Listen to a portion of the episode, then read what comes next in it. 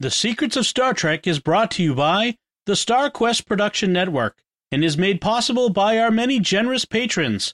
If you'd like to support the podcast, please visit sqpn.com slash give. You're listening to The Secrets of Star Trek, episode number 69. Captain to bridge. Spock here. Make it so. Surrender is not an option. Attention crew of the Enterprise, this is James Kirk. We are all explorers, driven to know what's over the horizon, what's beyond our own shores. We would have helped you get home if you had asked.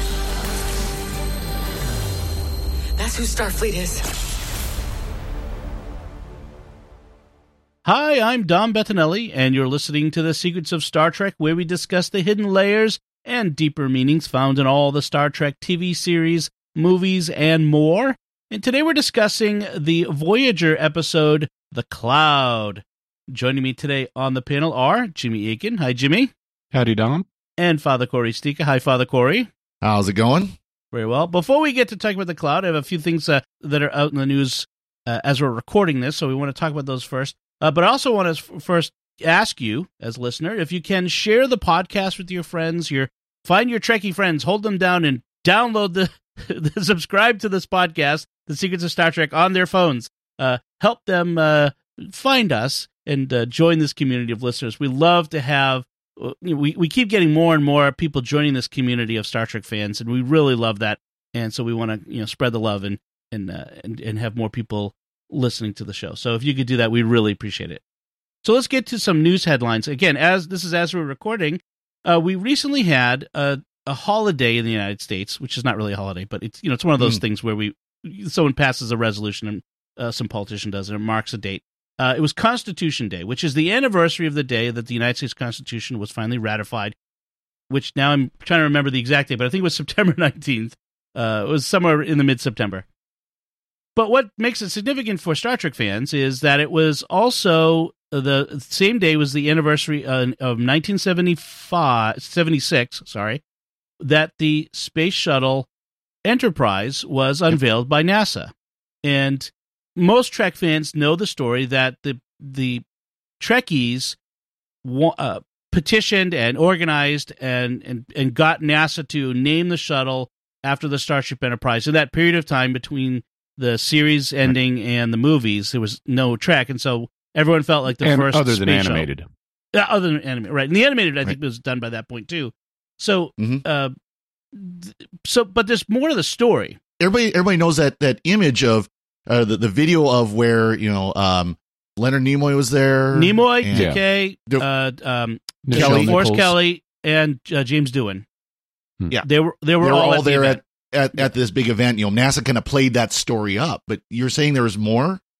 Yes. So it was the significance, the connection to Constitution Day is that the, the space shuttle was originally going to be called Constitution, uh, but because NASA wanted to promote the idea of international cooperation and all those other, you know, all, all this other um, elements that that they wanted to make this a human endeavor into space as opposed to an American endeavor. We, we were trying to expand this to a, a more human act, activity they felt like some politicians and, and government officials felt like constitution was too american but that enterprise uh, was a hopeful word and a more Mhm. broad-based and doesn't hurt that it gets a very large proportion of people who are space oriented in the populace taxpayer voter populace uh, to, to support it as well and i'm going to guess that in fact i've heard that nasa was full of star trek fans there was so many Oh, I'm sure. Trekkies there. Uh, but th- this article, which I'll link in the show notes, it was very interesting because it includes some stuff I didn't know before, like the fact that the phrase "to go where no man has gone before" originated from Dwight D. Eisenhower's presidency. When he was president, he used that phrase when talking about our future efforts at space exploration, Hmm. which I thought was interesting. yeah, I've never um, heard that one. Yeah. uh, So it's uh, so it's very interesting, and and there was some talk in it that maybe um, the Star Trek influence wasn't as great as some people thought. That maybe President Ford uh, liked the name because of the aircraft carriers named Enterprise. that Mm-hmm. uh, were very famous, and uh, you know at the time the USS Enterprise aircraft carrier was the first nuclear powered carrier. It was a symbol of American uh, military industrial complex might and all that sort of stuff. So so there's so, there's some factors. Then there's another phrase that goes to the Eisenhower administration: military-industrial complex. He popularized that. Yeah. That's true. That's true. Uh, I, I Warning us totally about it. unconsciously. Yeah. So that was I thought it was interesting. I'll put the link in the show notes. You can read more about that uh, for, at Real Clear Politics. Uh, so the other another bit of news. Uh, this is sad news for Trek fans, and you're probably hearing this a few weeks after we've recorded this, so you you might already know this. But Aron Eisenberg, who played Nog on Deep Space Nine, uh, has passed Mhm. away this past weekend as we're recording. Uh, he was 50 years old. He had life. He had lifelong uh, health problems, chronic health problems. He had some Mhm. kidney issues apparently, and uh, we don't have a you know there's, there's not an official statement on what what caused his death, but uh, it's probably related to his his ongoing health issues in his life. He was 50 years old. I found that surprising, Yeah. uh, because that meant that when they were filming, you know, with where Nog and Jake were supposed to be early teens, but Mhm. but Aron Eisenberg ha- was was in his twenties, mid twenties, mid twenties, early to mid twenties, because he's Yeah. seven, he he was seven years older than me, and Right. I was senior year in high school when DS9 first season came out. Right, right. So yeah, yeah, he would have been college age, if not into you know mid twenties by that point. Interesting. fascinating. I know the character Dr. Bashir was my age because they had an episode where he was turning 30 when I was turning 30. it's very weird to go back and look at these things and see how young everybody was and realize, oh, they were older than I am, or they were It- it- younger than than I was, or Except That's a- Rene Aber- I don't think he was. He's ever been young. Young. Even when he was on Benson, he wasn't yeah, it's young. soap. Yeah. oh, I remember from before Benson when he was guest starring occasionally, or when he guest starred on the Bob Newhart show in the 70s. He Yeah. was, Oh my he gosh, was yeah. mature then. yeah, and uh, so uh, so we we you know we uh, say a prayer for Aron Eisenberg. Yeah. you know that he would rest in peace. Pray pray for his family. He's uh he was newly married. He and his Oh. wife were married um a couple of years not ago. long ago. And uh, in 2016, they were engaged and they got married in December, uh, this past December. And they apparently Oh. had um, he had a couple of children. They they he had Hmm. uh, two sons. So Hmm. um, rest in peace. So Yep. Yeah. Uh, Jimmy, you had s- some uh, Babylon Five news following Yeah. up from our Also, episode. bef- while we're still on Star Trek news, though, I ran across uh, some stories this weekend that indicated that two of the f- six upcoming short treks are going to be animated, right. and so they may be springboards into the into one or both of the new animated series. Interesting. Um, Right. So uh, I was able to confirm that on some news websites, so it looks like that one's true. In terms of the Babylon 5 news, so I mentioned recently that I read uh, J. Michael Straczynski's book, Becoming Superman. It's his autobiography. And I mentioned at the time that, and it focuses a lot on his upbringing and his family. He's the creator of Babylon 5. And I knew that he had kind of a rough upbringing, and I had no idea how rough. It's, I Mhm. mean, as I said last time, there are actual war crimes involved. Not committed by him as a small child, but Right. uh, but there are actual war crimes involved. Well, there were also some revelations about the history of the of the Babylon 5 universe that fans have wondered about for a long time. One of them was the connection between uh, Babylon 5 and Deep Space Nine. And I mentioned last time that based on evidence that has subsequently come to light, he thinks there was more deliberate copying than uh, than he previously had thought. Uh, Hmm. previously, he had thought that maybe some of the higher up suits kind of guided the Star Trek producers in the direction of what he had proposed for Babylon 5, but without them knowing that's what was happening. But he thinks it was more conscious.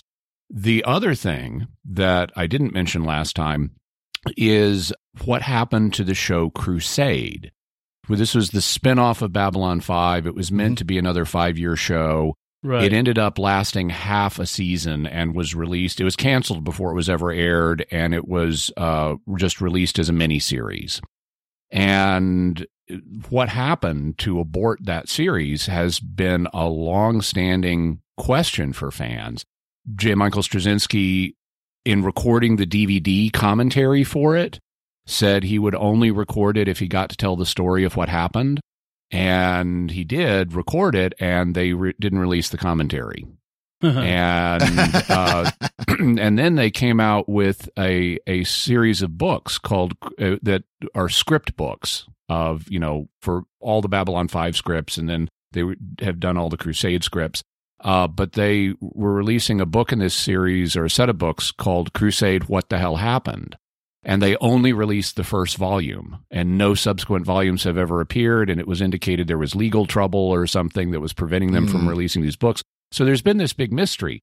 And in Becoming Superman, he talks about it. He says basically, so originally Babylon 5 was released on the Primetime Entertainment Network or PTEN. It was a show that was owned by uh, a network that was owned by Warner Brothers, but it was a syndication network. So you could, like Next right. Gen, you could air this show on any kind of station that wanted to buy it. It didn't have to be in network. Mm-hmm. And PTEN ended up folding after Babylon 5's fourth season. So they needed a new home for the fifth season. And TBS, the Turner Broadcasting System, picked them up. And so TBS picked them up. They made a new, they made the fifth season. They made several TV movies for TBS. And then TBS commissioned Crusade. And as they were filming Crusade, TBS got the results of some internal marketing studies that showed their fans who their existing audience base and the Babylon 5 fans were two different groups. So mm. what would happen is the Babylon 5 fans would tune in to TBS to watch Babylon 5 and nothing else. They didn't stay to watch anything else on TBS. Right. Meanwhile, the TBS fans would tune away when Babylon 5 was on the air and only come back when it was not on the air. And so they weren't building their audience and they didn't view this as financially desirable to just swap these audiences this way. They wanted to grow their audience like any television network. But by this point, they had already financially committed to this season of, of Crusade. And so, how are they going to get out of this? Well, the only way they could think to do it was to contractually was to argue that Straczynski's production house was not giving them the series they were asking for. Because then they could say, okay, you're in violation of contract, so we're canceling the series and we'll move on. And so to argue successfully that Straczynski was not giving them the show they wanted, they started to make deliberately unreasonable demands. And that they knew so they could box Straczynski into not going along with the demands and then that would give them the legal pretext they needed to cancel the show and cut their financial losses mid production.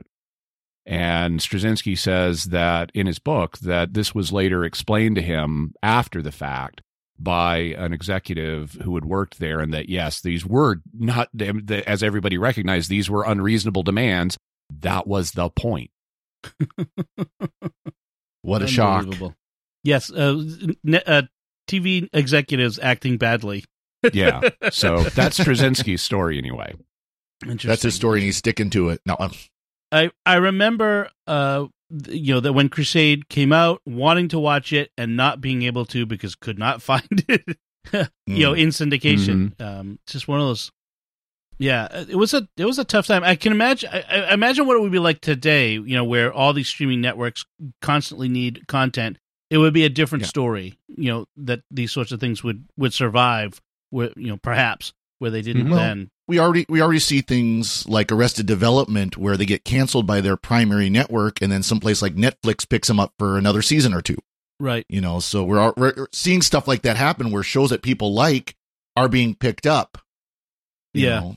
I wonder if we'd be better off if they didn't.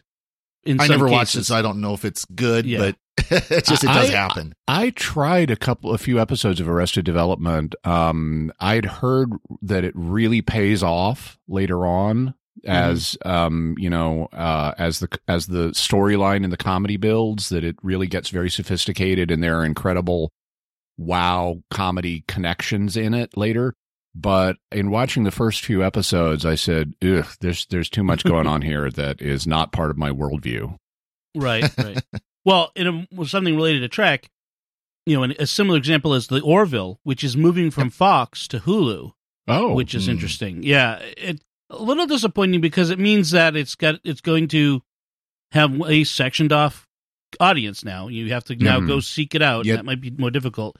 Uh, Yet another paywall, but Right. And I've heard varying reasons why. One of them is uh, Fox, once again, doesn't get sci fi, uh, uh, Firefly.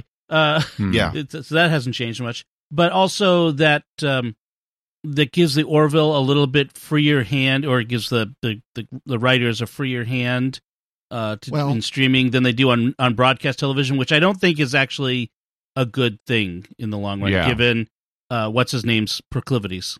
we, we had talked about how Seth MacFarlane basically wanted to do Star Trek, and Fox wanted a comedy, so he promoted it as a Star Trek like comedy. But he, of course, over the this two seasons so far, has moved it away from the comedy. It's much, much, much less comedic in the Yeah. second season than it is in the That's first. true. There's still it's still there because it's still Seth MacFarlane. He still can't help having bodily humor jokes in his shows. That's just that's who he is right, Hmm. right. but but it's not what Fox wanted, and it's kind of getting. I, I think I, I just my my thinking too is I wonder if he saw the writing on the wall that if maybe he got a kind of an ultimatum from Fox is no, we wanted a comedy, not Star Trek. right. You're giving us Mhm. Star Trek, not a comedy. Now, of course, this is all still in the same family now because Fox is part of Disney, and uh, Hulu is owned by Disney, so it's it's moving within the everything Disney Everything is empire. owned by Disney now. yeah, everything is owned by Disney. So, so anyway, It's interest. It's interesting uh, it, to tie it back into Babylon Five. When if you it- you know, as people will know, Babylon Five is about this great war in space. It doesn't break out until the second season, but it's Mhm. you know it's this war and how it affects empires and empires rise and fall and stuff like that. And if you go back and read the original writer's Bible for and series pitch for Babylon 5 that they showed network suits, uh, they explained the show as it's the United Nations in space. Its purpose is to prevent war. So there's always this looming threat of war that they're avoiding that, that, that and the war never actually breaks out.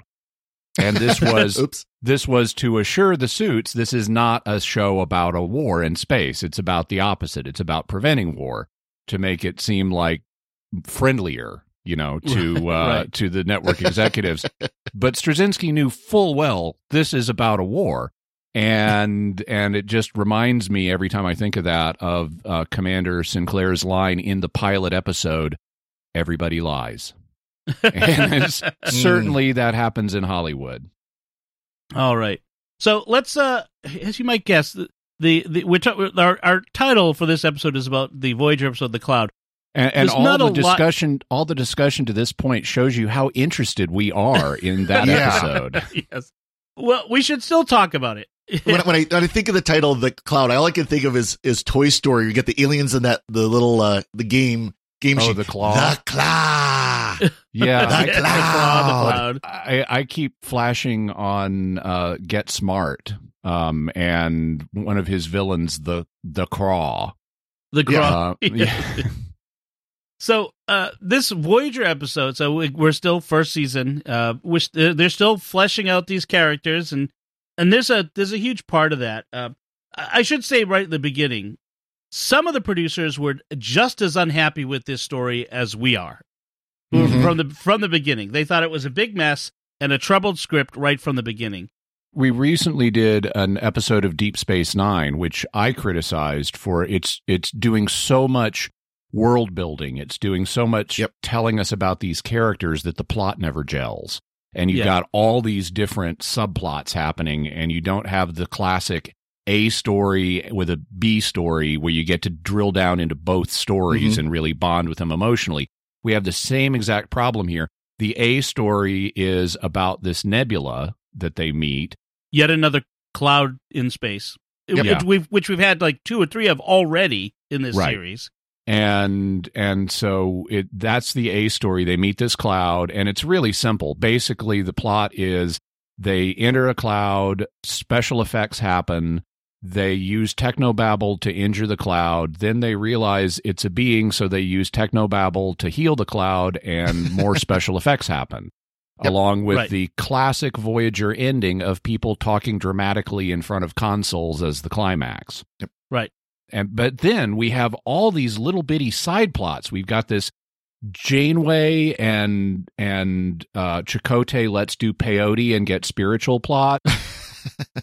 we have Tom and Harry doing hijinks on the holodeck. We've got Neelix and Kes having drama, and it's just all over the place.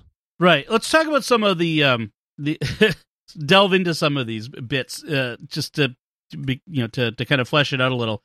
And like you said, this is yet another cloud thing that they encounter in space, and it's also another trope that they they fall back to, which is a big space thing that turns out to be a form of life we've never Yep. encountered before, and that's what we're doing. I mean, it was a very obvious you know plot device here we we start with more of this adapting to life in the Delta Quadrant. The uh, I so I have to confess this scene between the captain and Neelix, where she's trying to get her morning coffee, and Neelix Mhm. shames her into drinking the sludge that he's made as a coffee substitute. Uh, so because she should set an example for the crew instead of using one of her rations, uh, you know, her replicator rations. I I I have I have this recollection of re- recently just seeing this, and I think I'm not sure wh- where I saw it, but I but I'm looking at this, and I it was just so uncomfortable.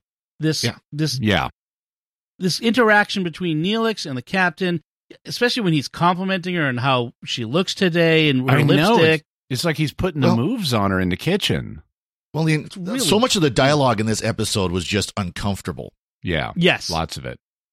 Right. There's uh this, uh, this bit of dialogue between Kim and Paris and the captain about the proper emotional distance between captains and their subordinates. That's a, that's actually a, a key plot point here for some reason, which doesn't actually pay off. Well, I have to say one thing about about Neelix and the captain encounter in the kitchen. The the Neelix's kitchen set is actually, I have to say, is always pretty clever. Like all the things going on. Some set designer, some set dresser has had a lot of fun putting this together. I mean, things bubbling and Yeah, burning and fire. And stuff. something's It's always something's always happening, and they they're, they're obviously they had a lot of fun putting every, you know every episode figuring out what was going to be going on in Neelix's kitchen. Yes. Yeah, yes. the the the downside of that is they have to use, or at least with their budget, they have to use earth based plants for everything Mhm. that's supposed to be exotic. Yes. And so they've clearly gone to an exotic California supermarket and picked up, you know, various items. And right. as someone living in California, it's like, oh, I know exactly what that is. I see that at the supermarket all the time. Yeah.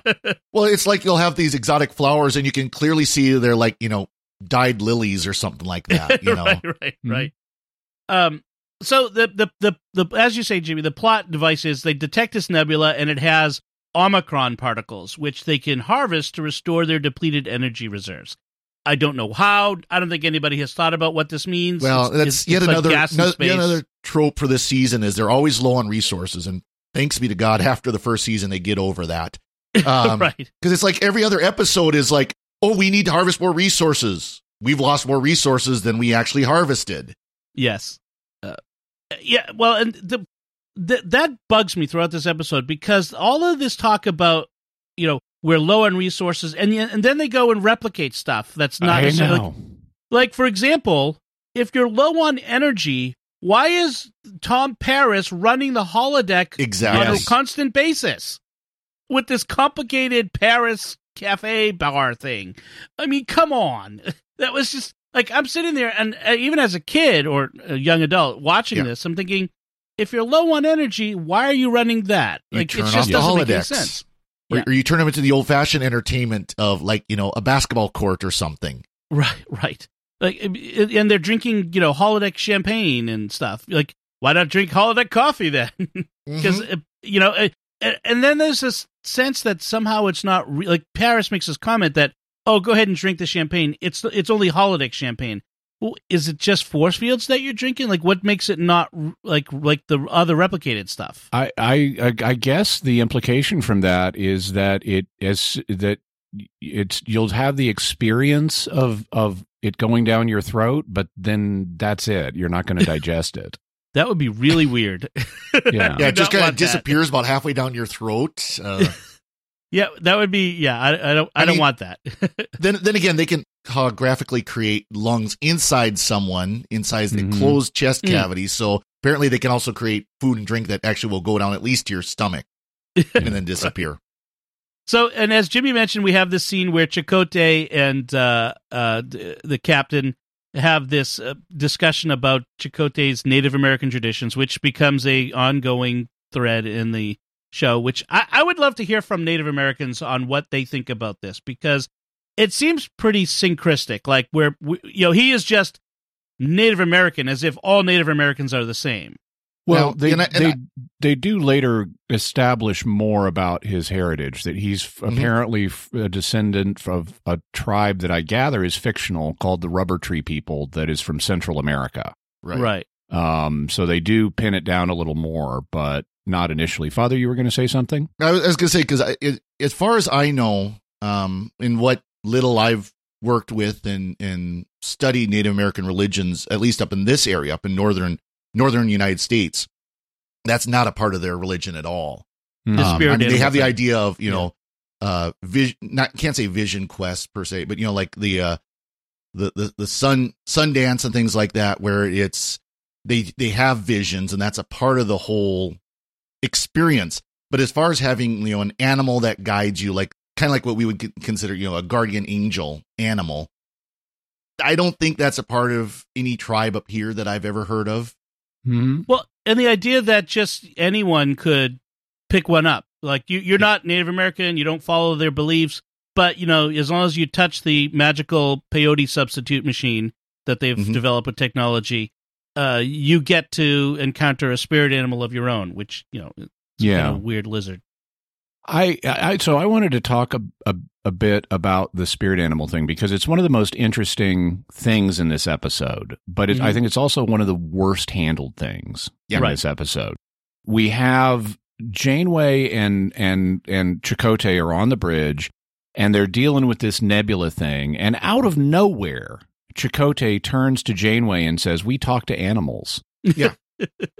and it's like who is we here Right. um, you know as she intuits he means his his culture does Mhm. and as soon as she realizes that she is like all over so fascinated you know Right.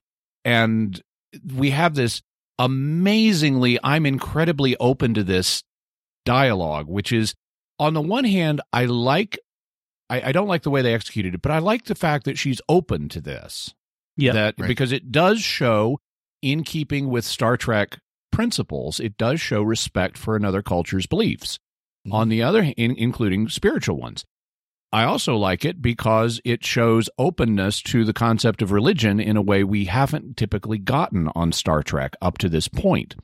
Right. In I mean after the original series. Apart from DS9. Yeah, but this is more like next gen style storytelling and Yes, we haven't right. gotten openness to religion in that. Yep. And so I like all that, but then I try to think, okay, what does this say about Janeway? as and and her beliefs because she's not just respectful of another person's religion she's like becoming an active participant Mhm. now that to me says that she number 1 doesn't have a strong faith of her own. Because me as a catholic I was like okay if you've got a guardian whatever that you talk to that's your business. I'm respectful of you. But I have my own guardian angel already thank you. And I'll stick with that. Um right. and I'm certainly not going to be opening myself up to, oh, great, whatever. Is there a powerful spirit willing to embrace Jimmy? And it's like, no, shut down the Ouija board right now. yeah, exactly. We are not opening ourselves to being embraced by new spirits. I'll take the ones God has given me. Thank you. yeah. So Janeway has apparently no firm belief system of her own, or she wouldn't be instantly receptive to participating in somebody else's. And part of what I don't like about this is there's this trope of certain cultures as being more spiritual and wise than others. Right. And this plays into that trope. It's like if this was anybody else, if if like if Chakotay wasn't a representative of a Native American culture, if he was like a New Age crystal person, and says, "Oh yeah, I've got a spirit animal, and I just you know came from the New Age crystal shop." Janeway would not be like, "Oh, I want one too." Right. You know, it's because of the perception of Native American spirituality as automatically wise and superior to Janeway's European background that uh, she is meant to find this interesting. And that actually produces reactions in Native American communities that are negative because they see this kind of thing, rightly so, as a kind of spiritual tourism Yes. where you have people who aren't part of their culture and aren't seriously committed to their beliefs wanting to participate in rituals and things like that just because these people feel it's exotic. And it would be like somebody who's a spiritual tourist wanting to get baptized, you know, Mhm. from a Right. Christian perspective. It's Or like, re- no, you've got to be receiving serious about this yeah. or receive communion. Yeah. And so, so I thought this was, it makes Janeway look like a spiritual tourist. And it, what does it then say about Chakotay? Because he's apparently been evangelizing these animal guides all over the crew. I mean, B'Elanna's already tried yeah. to kill hers. and now he's sharing it with the captain and he's showing them this medicine bundle that is, he says he's never shown anyone before. I don't know why you didn't show it to B'Elanna. Um, Right. And you have all this build up to Janeway getting her spirit animal, and then it's a gecko. And Right. it doesn't even guide her. I mean, she's just- interrupted before she can ask it any questions. And it's like, well, why do you have a spirit guide if it's not going to do any guiding? It would have told her to mm. buy Geico auto insurance for her car. Yeah. Exactly. So I Uh, think I think that's basically what I had to say about that. But uh, one side note: recently, and totally unrelated to this episode, I got an email from a colleague at work who told me that he had met a uh, a gentleman at who's a parent of a child at a local Catholic school, and the parent told him that he was a big Jimmy Akin fan and that Jimmy Akin was his spirit animal. So I've never been anybody's spirit animal before, but I'll do my best. That uh so many jokes. Okay, so let's move on. Uh so I, I think I want to concentrate on this one on a, some of the character moments and some of the funny bits, uh, inconsistencies, as opposed to the plot. Because Jimmy, I think you summed it up pretty well. Um, there's a moment on the bridge where where J- Kim s- expresses, "Oh wow, that's I've never seen anything like that before." And Tuvok chastises him and says, "Senior officers should not show their inexperience to the junior officers." And I'm thinking, a uh, wasn't Kim just commissioned before this ship He took off? is He is a junior he's a- officer. He's a junior, so they get And, and who are the junior officers on the bridge? I mean, they're all everybody Right. here is ensign rank and up. So you're Yeah. all officers. We don't have any NCOs here.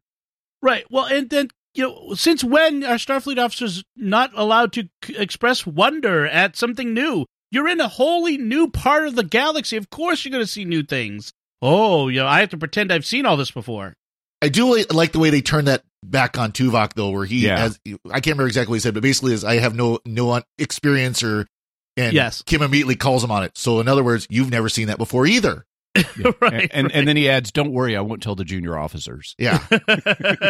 That that was that, That- was clever though, where they kind of turned it back on him because Yeah, you yeah. know, in my my opinion, I mean, again, having been in the military, there's there's a, a need for you know correction, but to just directly correct somebody who's not a direct report of yours, Mhm. right. you know, Right. that, that that can cause trouble. Let's just put it that yes. way.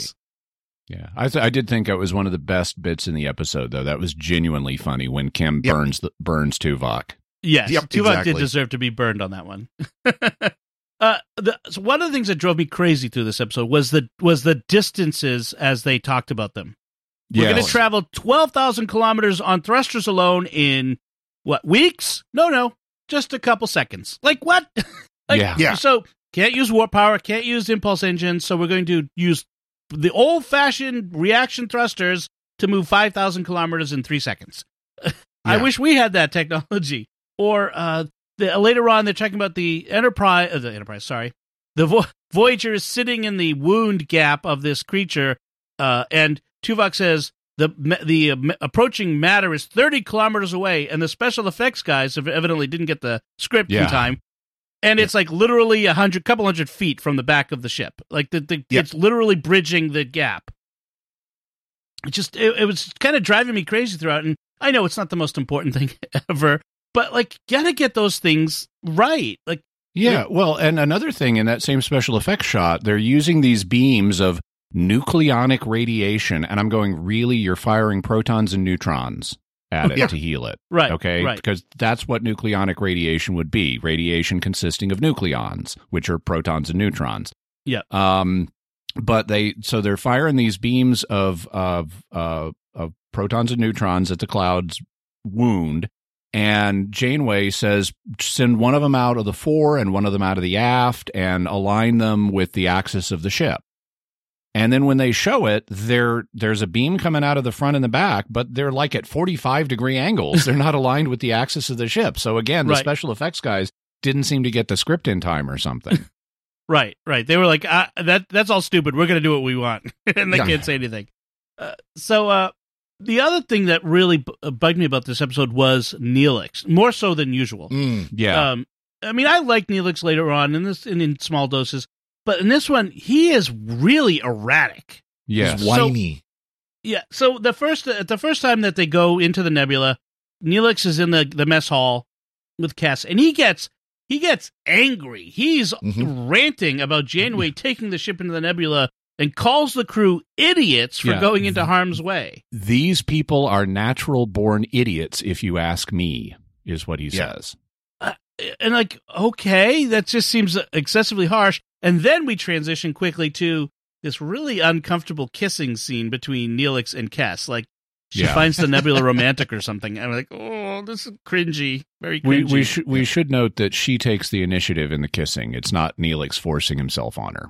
yeah I think she's trying to calm him down or Yeah. she likes it when he's when he's all revved up or something I don't know You know, a I, I cringy. did I did like the scene though between Neelix and Janeway where she basically dresses him down and says dismissed and he's standing there and it's like, Oh, I'm sorry, that's Starfleet for get out. Right. Yeah. Neelix, Neelix comes into her office acting like a crazy person and a prima donna about the ship going back into the nebulator, and he wants her to leave him and Kes off the ship in his little ship until they're done. And she's like, Yeah, when we're finished, if you want to leave, that's your business. But for the moment, find yourself a seat with a good view because just like Jonah and the whale, you're going in. Yeah, I, exactly. I did like that line, just like Jonah and the whale, you're going in. Yeah. that was a good one. But yeah, I, I mean, Neelix is tough to take on, you know, in the early seasons on a good day, but y- y- in this episode, it was just he was he was out of control. It was just really, uh, it was it was just such a weird choice for how they they played him in this one. It I I, Yeah. I mean I can Yeah. understand you know being someone who not familiar with the way Starfleet does things, which is to rush into everything as quick as possible to check everything out. But I mean, he was just whiny and belligerent and just yeah. And and then he goes down into in the middle of a crisis that is a very brief duration. He makes Yeah. tons of food without a replicator apparently right. and brings it up to the bridge and proclaims himself morale officer. So he's just done a caterpillar to butterfly transformation off screen in a couple of minutes. Yeah, well, apparently that that that Janeway dressing down, uh, you know, straightened him up. He's flying right, and he's uh, he's with the program now. Uh, apparently, it was a yeah, it's very erratic, very weird, po- uh, and and it's I mean it's not it's not the character per se, it's just the writing was poorly written. I mean, I just well, have to say and, it. and like you said, this was like you said, Jimmy. This was an episode where they tried to cram so much character development that there was no plot, and they're just more concerned about the character development. And you wonder if some of this would have been better spread over two or three episodes That had Right. actual stories. that had actual Right. stories because they could have fleshed this out with this this nebula and the reaction of Voyager going into it and the you know the the wound and everything. Oh no, that was just kind of an afterthought. Well, apparently, when they were writing this, they had the story of the nebula, and they're like, okay, that's not enough script. Yeah. So let's Mhm. let's throw a bunch of stuff in to fill it out. Yeah. That's literally what happened. And it literally shows when you're talking about the whole the whole conversation on the bridge for three minutes about Chakotay and his animal spirit and all that. It literally was just like, okay, we're approaching this nebula. So tell me about your animal spirit. Yeah, it's so out of nowhere. we get some Uh, time now. You know, the, The- same thing with with Neelix deciding he's now the morale officer. Oh, we're approaching the nebula. Oh, here's some food. Yeah. What? I, I think part of this may have been a reaction to Star Trek the Motion Picture, where they which is famously bad in in some respects, because you have the Enterprise entering the V'ger cloud, and for scene after scene, we're watching nothing but special effects. Right. And I even have in my note and, and and shots of the crew reacting to what they're seeing on the view screen. Right. And we and so this is this episode is a bottle episode. They never get out of the ship. It's all filmed on the standing sets. And it's again the same thing of the main plot of this is they're experiencing a bunch of special effects on the view screen. So this episode is like watching people watching television yes. Right. in its A plot. And so they need to do something to avoid a replication of, wow, that episode was so Star Trek the Motion Picture. They're just flying through a cloud and special effects happen and there are plot complications. Um, That would have been a so I better think- episode. Oh, well, that's why they then do this, but they throw in all this extra stuff. But it's yet another episode where the solution is talking dramatically over Mm-hmm. consoles and they have to punch through some kind of barrier. Yep. I noticed that Right. was so first season on Voyager. They're always getting out of things by punching through barriers. Right. and it's, Again, it's we not just, just punching through one. barriers; it's punching through some kind of. some barrier. kind of barrier, right? I think there was was like kind of three some kind ofs in this episode at least. Yeah. So there's also another uh, element from the supercuts. Remember we talked about that supercut video of the some kind ofs throughout all of Mhm. Voyager. Uh, we also have our first instance of a count of the photon torpedoes. Yeah. Chakotay Yes. says we have 38 photon torpedoes, and Janeway says we have no way to replace those when they're gone. Yeah. Which And I think that the apparently they figured supercut out was something way. like fifty or something like that by the time No, it was no. done, wasn't it? I like can't remember the number. 300. Three Like oh, it's it's in the hundreds that Yeah. they end up having through after the uh, after all seven seasons. I, Uh, I that and like shuttles. I liked the so normally on on this show because they're away from Federation resupply bases. They you know a bunch of the resource stuff makes sense. The resource limitations make sense. Uh, they should encounter resource problems on this show. They should Mhm. be finding ways to deal with that. But normally the writers are so lazy that the only reference we ever get is replicator rations. That's the only evidence right. that they have limited resources most much of the time. And then they betray that by letting Tom Paris run his elaborate holodeck Mhm. scenarios. Right. In the same way, I, I want to give him points for realizing early on where you have a limited number of photon torpedoes and no way to replace them. And so good for establishing that, but then bad for the execution of letting it run into the hundreds by the end of the show. Mhm. They should have had a whiteboard in the writers' room with it says photon torpedoes and a count, and every Yeah. time they've shot one, Mark it knock off. And the same thing with shuttles. Mhm. Let's just Yep. say that. Well, off the instead, instead they let Tom Paris completely build a brand new shuttle out of uh, apparently hopes and wishes. I don't know Yeah, a better shuttle. a better Yes, shuttle. The, the Which don't get me Delta wrong, I like the Del- Delta Flyer. I thought it was an Yes. awesome shuttle, but he kind of built it out of nowhere.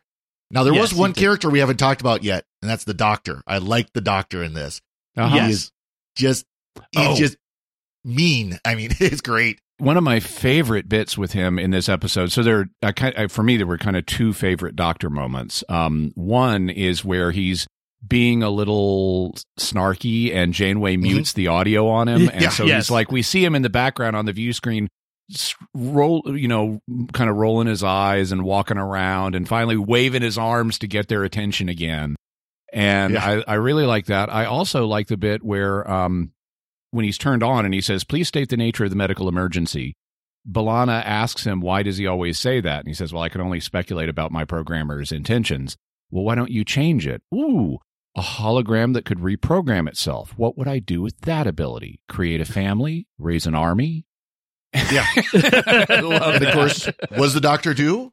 He raises a family. He Yeah. uh, that- makes art, becomes an artist, a singer. So he actually does that.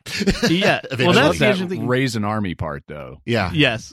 He, although he almost becomes leader of a planet, but that's a that's a future Yeah. episode. Uh, uh, well, I, I really like that they introduced that the idea that he was um, the whole Doctor Zimmerman thing. That that interesting, funny repartee with B'Elanna, and he says, "Oh, you'll you'll find uh, uh, Doctor Zimmerman at the Jupiter station. Uh, he looks a lot like me, and you know you can thank him for my personality, or, or however. yeah, exactly. Hmm. Uh, and we get to see Zimmerman later.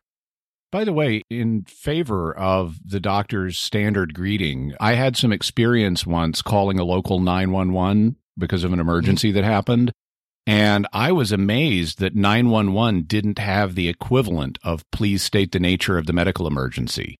I Hmm. had to find a way to get the needed information to them on my own. They were not like Really? set up. It's it's surprisingly, they were not set up to immediately ask the nature of what's happening. Really? Yeah. Uh, Yeah. I think uh, when I've called everyone, it's been nine one one. What's your emergency? Yeah, Yeah, that that's- would be that's reasonable. Yeah. Oh, that's interesting. That they didn't. Yeah, have I've, I've that. only called 911 a couple of times, and that's usually what I hear too. Is I'm like 911, what's the emergency? So Yeah. Um. So, another cringy character moment: Kim and Paris on their way to the holodeck in the middle of the night, and Kim tells Paris that he remembers being in his mother's womb. And I'm Yeah. thinking, why are we being told this? This is a weird, weird moment. I- I'll, I'll say I'll say though, uh, Robert Robert Duncan McNeil played that perfectly, where he you could see the cringe on his face when he said Yeah. it when Well, when Kim I- said it. It's like, why am I having to hear this as part of my character? right? He says, uh, "Yeah, nothing." it- it- Kim says, "What do you have to show me in the holodeck? Nothing that's going to compare to that memory of your mother's womb." Which Yeah. is- which that was is, a good uh, line. Yeah, but but it was such a weird like line to throw in there. Like you've just made Kim really weird. Like it's just It- Yeah. It's also impossible it, because our, our Right. our brains do not form memories that retain at that stage. No. yeah, it- yeah. It's and it's also like why would yeah uh, why would that be a comforting memory? I, uh, anyway, I don't want to talk about that. I was I was wondering about well, so on flip side of that, Paris breaks into Kim's quarters yes. while he's sleeping, and then rags on him for wearing a slumber mask. Right. And I'm going, what's the big? I wear a slumber mask at least in the early morning hours when there's more ambient light and I want to go back to sleep. Mhm. Uh, they've got all kinds of ambient light in those quarters. I could easily see someone wanting to shut it out. Well, if they fly past a star or other bright spatial Yeah. anomaly, it'll Yeah. shine right in those windows, which don't have shades. And they've got all this electronics in there. I mean, it's like Right. it, it. Look at a typical person's bedroom these days. You may not, as an adult, want a nightlight, but you've probably got little light sources in your room anyway from all these indicator lights on your electronics. Right. Yeah, not alarm So- clocks and everything else. Yeah, So Kim says it's because his roommate in the academy would study algorithms until dawn. I'm not even sure what that means, studying algorithms until dawn. But uh, and then he says, "Well, I, I didn't change roommates because he got me through fourth year quantum chemistry." And that got me thinking. I would love somebody to go through all of the Star Trek episodes because you know this is what Trekkies do, and compile the curriculum for Starfleet Academy because uh, they have the weirdest courses. Like, Yeah. I mean, quantum chemistry. That's, but like, oh, didn't you? Everyone has to take, you know, 23rd century politics of the Dalton quadrant, like, or Dalton, you know, sector or something. Like, Yeah. like these very bizarre esoteric courses, and and temporal Over mechanics time, and they- you. I mean, Yeah. yeah, yeah, over time, there's like this. This, I, I bet you could compile what the the, the list of, of courses that they've had to take, and it, I, it would be very amusing to me. But uh, if it's not out there, there's a call to our listeners. We we, we need this. We need this needs to be a Wikipedia entry. yes, or the Memory Alpha, the tar- Memory the, Alpha. uh, there you go. Memory Alpha Wiki. Um, the, yes, Trekkies, yeah, unite, or Trekkies assemble. I'm crossing the streams there. Uh, so I, I have the feeling it would end up being something like the curriculum of Greendale Community College. I don't know if- from Community. Yeah, I don't know if you've ever seen that show, but it's it's like they have a course called ladders. oh man. So uh, the episode ends with um, Kim bringing Captain Janeway to Chez Sandrine. That's the uh, the hol- Paris's holodeck program, uh, where all, everyone else apparently is there. The rest of the senior crew and a bunch of junior officers. And uh, Janeway, of course, turns out to be a pool hustler. You know, of Oh, course, Yeah. uh, and, and and and all that. So um, nothing very interesting in Sandrines, frankly. Uh, it just except distraction. except all these Tom Paris smarmy characters who yeah, I insight guess- into psychology. Yeah. Yeah, I guess uh, they think that this is supposed to be fun to watch these smarmy characters, and I don't know. Uh, you know, I have to say, it's very uncomfortable thinking about Paris making out with a hologram. Mm-hmm. You know what I mean? It's the, as a as a cultural or so, so, social activity, like it. That's not just watching a movie or watching a show. That's kind of participating. It's Exactly. weird. Is it not Yeah. weird? Yeah, Uh, I, I I was totally agree with Futurama. The space pope says, "Don't date robots." I agree, and that includes holograms, even though they're not Yeah. really robots. But yes, uh, yeah, it was. It's a very it, it it strikes me as morally, potentially morally problematic. Let's just say that. You could strike the word potentially. Yeah. Yeah, well, right, right. Yeah, I'll, I'll strike that. I'm, I'm, I'm hedging my bets on that. So, um, I've I'm I'm run out of things to say about this episode. Do you guys have anything left to say about this? We No. talk to animals. I do too. They usually don't respond though. They kind of tilt their head, and look at you like, "Are you going to pet me or not?" Yeah. it's uh it's going to turn into a Disney uh, animated movie uh, with Captain Janeway as Snow White. So before we finish it, I do want we do have some feedback. I want to bring bring that up. Um, on our episode uh, number sixty six, we talked about the search for Spock. John Coe writes on Facebook. Uh, he corrects me. Mark Lenard's first on screen appearance since Journey to Babel was in the motion picture, where he was the Klingon captain killed at the beginning, not Search for Hmm. Spock. So thank you Oh, for that, wow, John. I forgot about that. Yeah. Yeah, Hmm. I did. I obviously I did too. Yeah, so uh, I, I appreciate that correction. Uh, K- Trek fans are not, if nothing, uh, they're nothing if not very Thorough. particular about the details. Yes. Yeah. Uh, and then on episode 65, where we discussed uh, The Enemy Within, the original series episode, uh, Kathy S. commented on YouTube, said, uh, I have to respectfully disagree with Jimmy Dom and Father Cory on your critique of the moral lesson of this episode. When Spock talks about every man needing both his good and evil side, the writers would not have meant it, I don't think, as an excuse for immorality or an excuse to tolerate immoral behavior in others. Fifty years ago, the idea of people like the American psychologist William James were still prevalent. James said something like, Virtue destroying vice is not true heroism. Virtue triumphant, with her foot upon the neck of vice, holding it down, is the glory of humanity. Uh, and she says, I've really flubbed that quote. But the point was that here on earth, we're meant to continually fight the good fight against temptations and the more savage part of us. And that struggle is a permanent and maybe the best aspect of the human experience. And she uh, adds parenthetically, in fact, it's the basis of pretty much all great stories. So, Hmm. what do you think?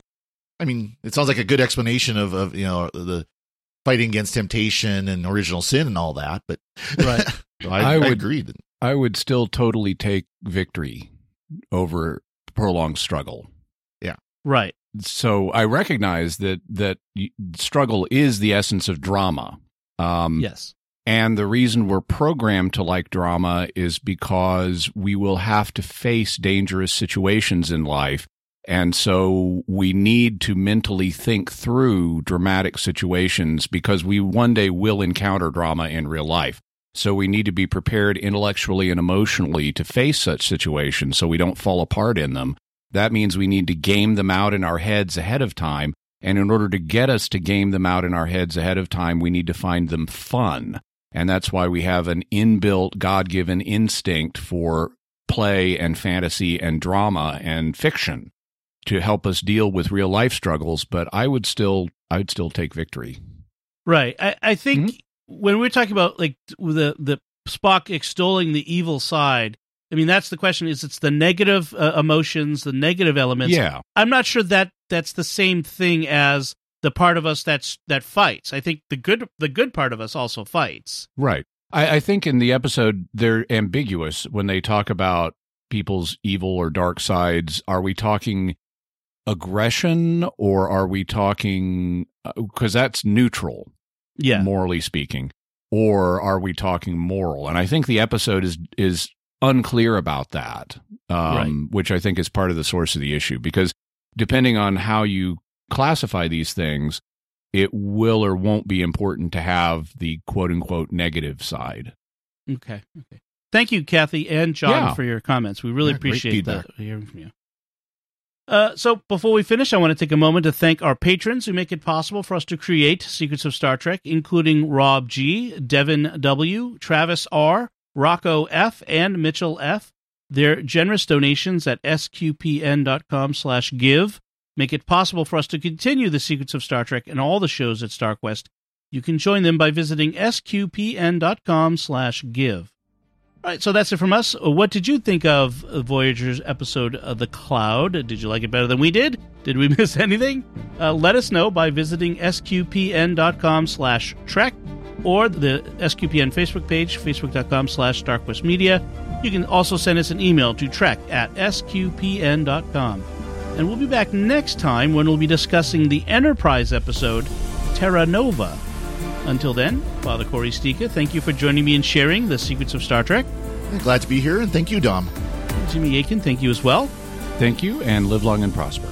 And once again, I'm Dom Bettinelli. Thank you for listening to the Secrets of Star Trek on StarQuest. And remember, dismissed. That's a Starfleet expression for get out.